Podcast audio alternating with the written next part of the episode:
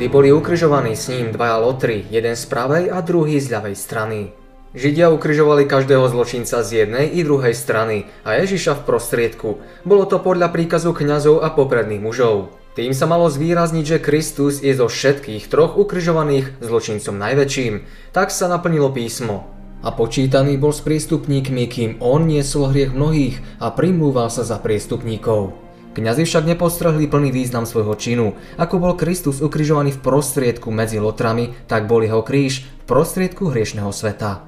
Slová odpustenia, ktoré povedal kajúcnemu zločincovi, zapálili svetlo, ktoré bude svietiť do najodlahlejších končín celej zeme.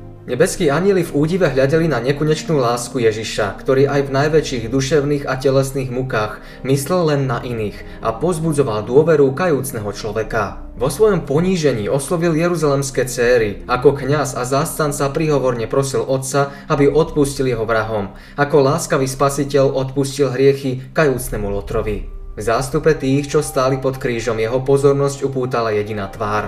Pod krížom stála jeho matka, ktorú podopieral učeník Ján. Nemohla opustiť svojho syna. Ján, ktorý vedel, že koniec je blízko, ju znova doviedol pod kríž. Kristus v hodine smrti nezabudol na svoju matku, videl jej strápenú tvár a pozrel sa aj na Jána. Matke povedal... No, upáky. Johanan Barlu.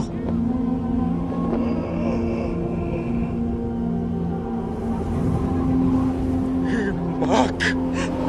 Ján pochopil Kristové slova a prijal tento prejav dôvery. Odvtedy vzal Máriu k sebe a s láskou sa o ňu staral.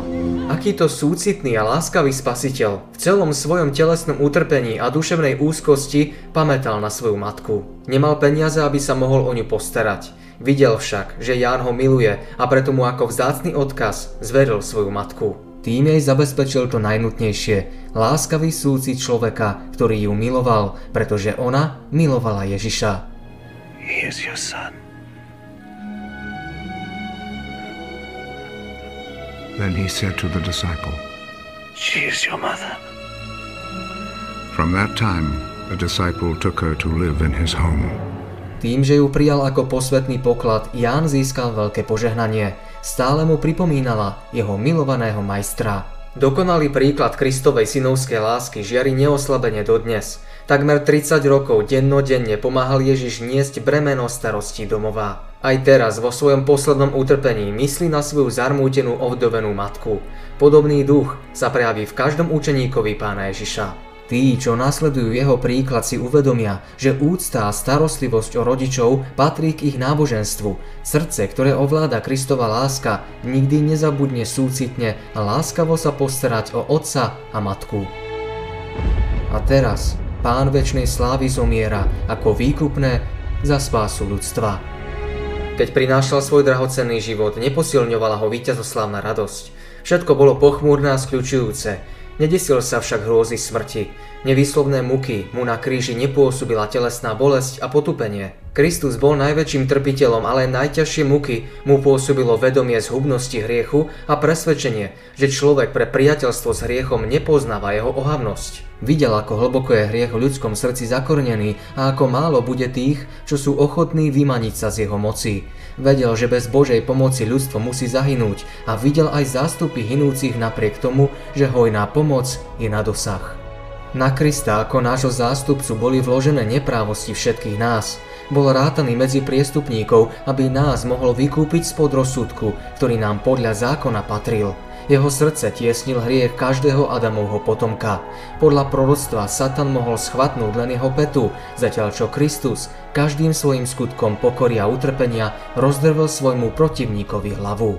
Úzkosť, ktorú pôsobí hriech, prežíval bezhriešný, no tým, že Kristus znášal odpor hriešnikov, platil dlh za hriešného človeka a spút vyslobodzoval uväznené ľudstvo. Pláne vykúpenia ľudstva boli všetky úzkosti a bolesti Božieho syna.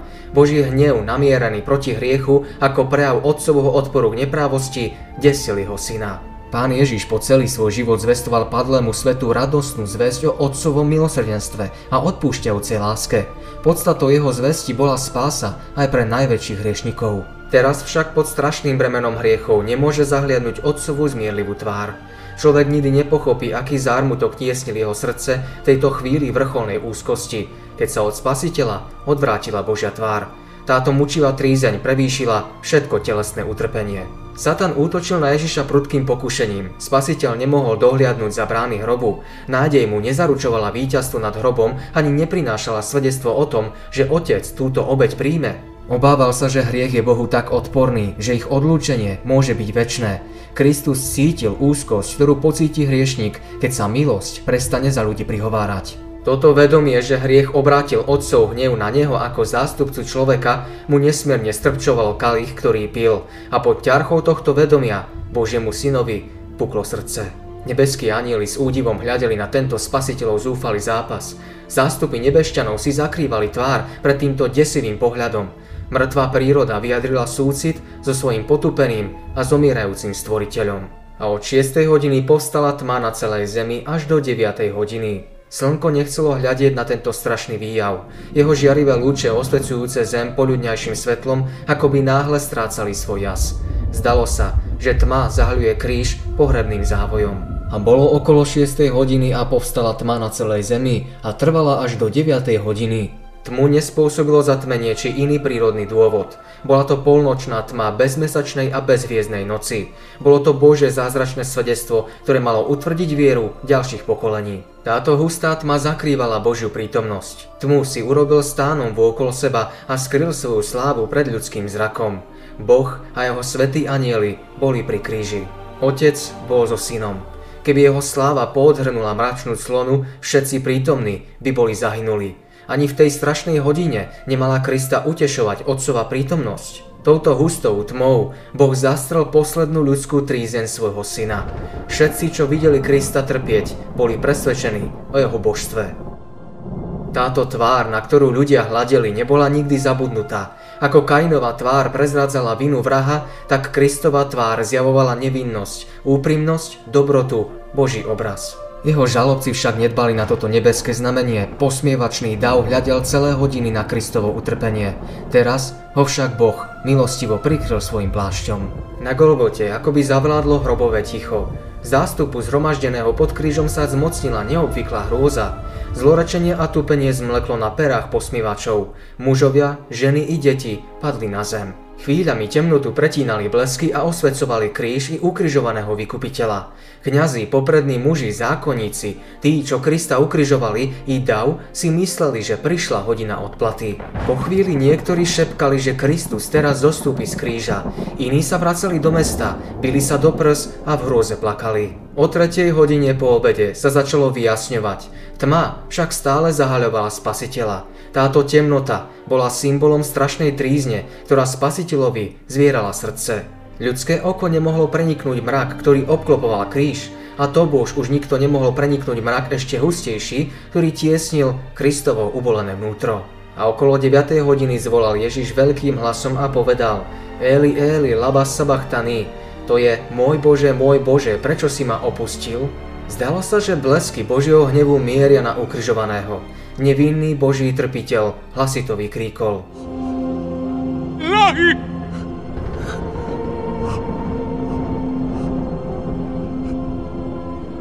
Lahy!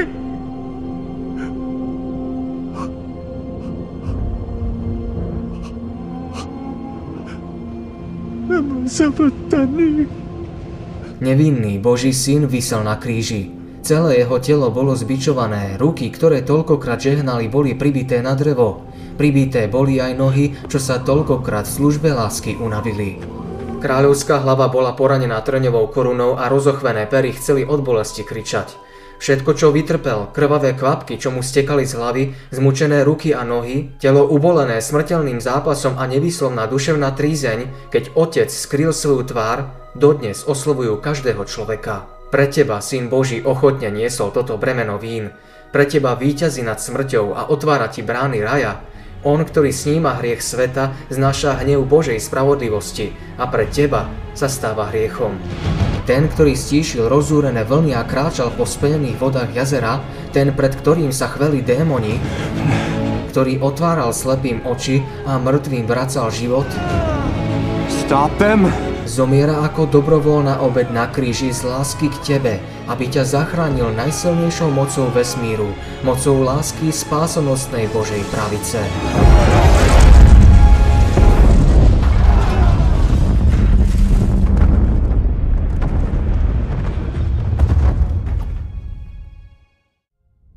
Keď spasiteľa obklopila temnota, mnohí volali, to je pomsta z neba. Stíha ho Boží hnev, pretože sa vydával za Božieho syna. Mnohí, čo v neho uverili, keď počuli zúfale volanie, strácali nádej. Ak je Ježiš takto opustený, v čo môžu dúfať jeho následovníci? Len čo temnota prestala tiesniť Kristovho ducha, znova sa ozvalo telesné utrpenie. And in order to make the scripture come true, he said, I am thirsty.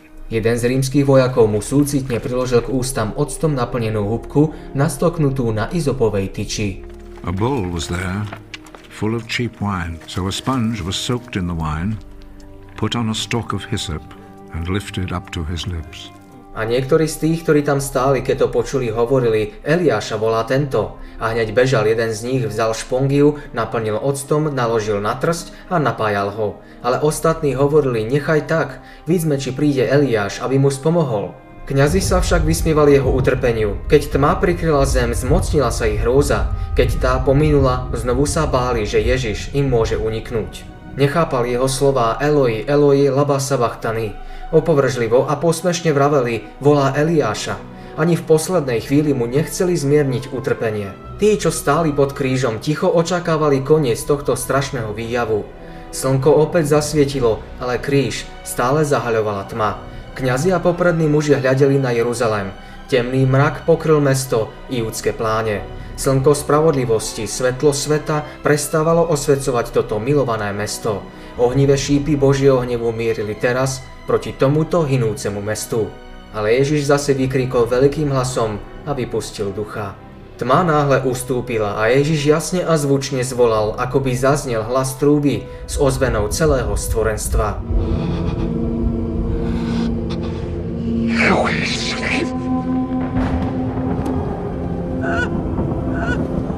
Zvláštne svetlo osvietilo kríž a spasiteľová tvár žiarila slávou slnečného jasu.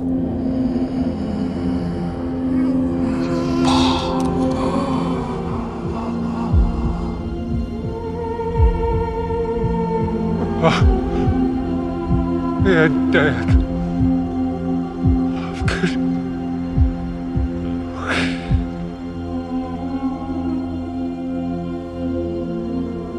Sklonil hlavu na hruď a zomrel.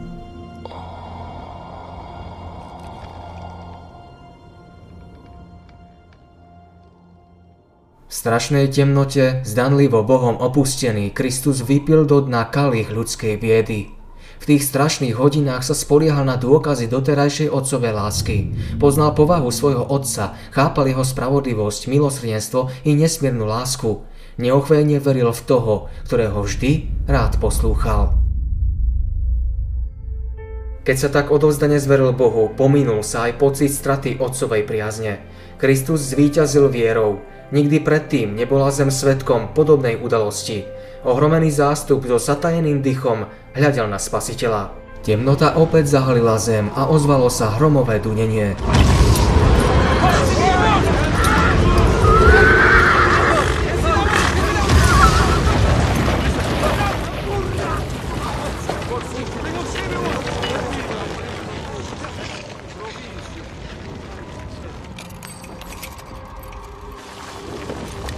Nastalo prudké zemetrasenie. Ľudia sa klátili a padali jeden cez druhého. Nastal divoký zmetok a zdesenie. Z okolitých hôr s rachotom padali skaly do údolia. Hroby sa otvárali a vydali svojich mŕtvych. Ako by sa celé stvorenstvo trieštilo na atómy. Kňazi, poprední muži, žoldnieri, kati i ľud onemeli hrôzou a popadali na zem. A hľa chrámová opona sa roztrhla na dvoje, od vrchu až dolu, a zem sa triasla, skaly sa pukali, a hroby sa otvárali a mnohé tela zosnulých svetých stali. A výjdu z hrobov po jeho zmrtvých staní, vošli do svetého mesta a ukázali sa mnohým. Keď z Kristových úst zaznel mocný výkrik Dokonané je, kňazi v chráme vykonávali obetný obrad. Bol práve čas večernej obete. Mal byť zabitý baránok, predstavujúci Krista. Kňaz oblečený v symbolicky zdobenom rúchu stal s nožom v ruke, ako keď mal Abraham obetovať svojho syna. Ľud na to hľadel s napätím. Zem sa však chveje a otriasa, lebo prichádza sám pán. Neviditeľná ruka celkom počuteľne trhá vnútornú chrámovú oponu z hora nadol a dovoluje zástupu vidieť miesto, kde sa v minulosti zjavovala Božia prítomnosť. Tu trónil Boží majestát v Šekinách. Boh tu nad zľutovnicou zjavoval svoju slávu, len veľkňaz mohol poodhrnúť oponu, ktorá oddelovala toto miesto od ostatného chrámu. Vstupoval sem raz v roku, aby vykonal obrad zmierenia za hriechy ľudu. Táto opona sa teraz roztrhla na dvoje. Svetiňa svetých po zemskom svetostánku prestala byť posvetným miestom. Všade nastáva údes a zmetok. Kňaz hodlá zabiť obeď, ale nôž mu padá z rozochvenej ruky a baránok beží preč. Pri smrti Božieho syna sa stretáva symbol so skutočnosťou. Tá najväčšia obeď bola prinesená. Cesta do svetine svetých je otvorená. Pre všetkých je pripravená nová a živá cesta. Hriešne kajúcne ľudstvo už nemusí čakať na príchod veľkňaza. Odtedy mal spasiteľ slúžiť ako kňaz a obhajca v nebesiach nebies. Zhromaždených akoby oslovil živý hlas. Teraz sa skončili všetky obete za hriech. Boží syn prišiel podľa svojho slova, hľa prichádzam, vo zvitku knihy je napísané o mne, aby som plnil Tvoju vôľu Bože. Zabitie veľkonočného baránka bolo symbolom Kristovej smrti. Apoštol Pavol napísal, lebo veď i náš veľkonočný baránok je zabitý za nás, Kristus. Snopček prvotín, ktorý sa na Veľkú noc obracal pred pánom, symbolizoval Kristovo zmrtvých stanie. Keď Apoštol Pavol hovorí o zmrtvých staní Ježiša Krista a všetkého ľudu, píše No ale Kristus vstal z mŕtvych, prvotina tých, ktorí zosnuli, ale jeden každý vo svojom vlastnom poriadku. Prvotina Kristus, potom tí, ktorí sú Kristovi za jeho príchodu. Tak ako bol tento prvý snopček skosený ešte pred vlastnou žatvou, tak bol aj Kristus prvotinou onej nesmrteľnej žatvy vykúpených, ktorá sa vykoná pri budúcom zmrtvých staní, aby zožaté obilie šlo do Božej sípky. Tieto predobrazy sa splnili nielen ako symbolicky znázorňovaná udalosť, ale splnili sa aj v príslušnom čase. 14. dňa prvého mesiaca podľa židovského kalendára, teda v deň, keď sa počas 15 storočí zabíjal veľkonočný baránok, jedol Ježiš so svojimi učeníkmi veľkonočného baránka a ustanovil obrad, ktorý mal byť pamiatkou jeho vlastnej smrti, ako baránok Boží, ktorý sníma hriech sveta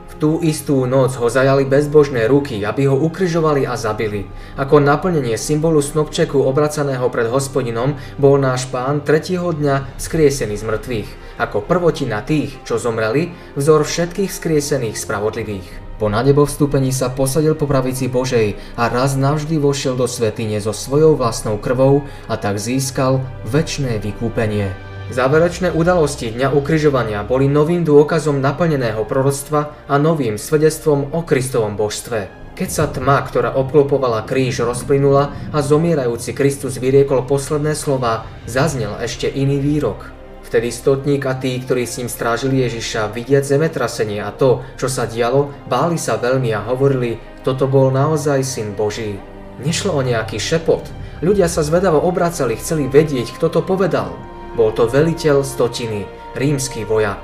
Tohto pohana mocne dojala božská trpezlivosť spasiteľa a jeho náhla smrť s výkrikom víťazstva na perách. V zmučenom ukryžovanom tele veliteľ poznal zjav Božieho syna. Nemohol odolať, aby svoju vieru nevyznal. Bol to nový dôkaz, že náš vykupiteľ z práce svojej duše uzrie úžitok. Práve v deň jeho smrti vyznali rôzni muži svoju vieru. Veliteľ rímskej stráže, Ďalej ten, čo niesol spasiteľov kríž, i ten, ktorý mu zomieral po boku na kríži.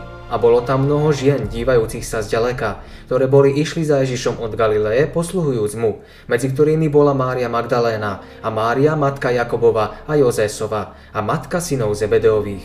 Blížila sa sobota a bolo by porušením jej posvetnosti, keby telá vyseli na krížoch. Židovskí vodcovia to použili ako zámienku, keď žiadali Piláta, aby urýchlil smrť obetí a ich tela dal sňať s krížov ešte pred západom slnka. Tak ako oni ani Pilát nechcel, aby Ježišovo telo zostalo na kríži. Keď vladár nakoniec ich žiadosti vyhovel, obidvom lotrom polámali údy, aby rýchlejšie dokonali, ale Ježiš bol už vtedy mŕtvý. Surových žoldnierov dojalo to, čo počuli a videli, preto mu údy nelámali. V obeti Božieho baránka sa naplnil zákon o Veľkej noci. Neponechajú z neho ničoho do rána a kosti nezlomia na ňom. Kňazi a poprední muži sa divili, že Kristus je mŕtvy. Smrť ukrižovaním bola zdlhavá. Ťažko sa dalo určiť, kedy život vyhasol. Nestávalo sa, aby niekto zomrel do 6 hodín po ukrižovaní. Kňazi chceli mať istotu, že Ježiš je mŕtvy, preto z ich podnetu jeden zo žoldnierov kopiou prebodol spasiteľov bok. Z rany vytekali dva odlišné pramienky, krv a voda. Povšimli si to všetci prítomní a Ján to aj pozorne zaznamenal. The one who saw this happen has spoken of it, so that you may also believe. What he said is true, and he knows that he speaks the truth. This was done to make the scripture come true. Not one of his bones will be broken.